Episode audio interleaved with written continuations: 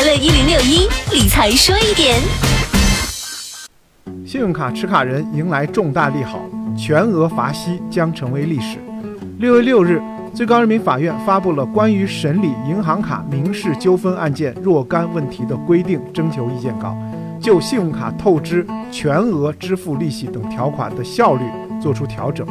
过去有关全额支付利息的部分霸王条款或成为历史。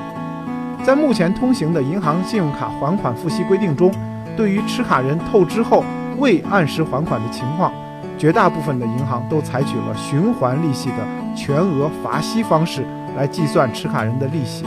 简单来讲，全额罚息就是在持卡人设定了最低还款额度后，银行还要求持卡人按照全部透支额来收取从记账日到还款日的透支利息。这种还款方式最大的争议就在于，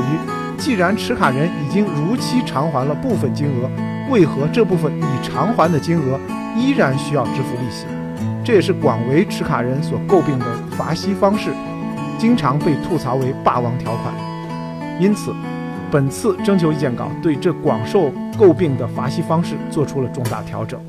此外呢，最高法征求意见稿对先行赔付也做出了明确，对于非银行支付机构或者发行行承诺先行赔付持卡人银行卡网络被盗刷的损失，持卡人可以要求其承担先行赔付责任，人民法院应予以支持。理财说一点，财富多一点，我是程涛。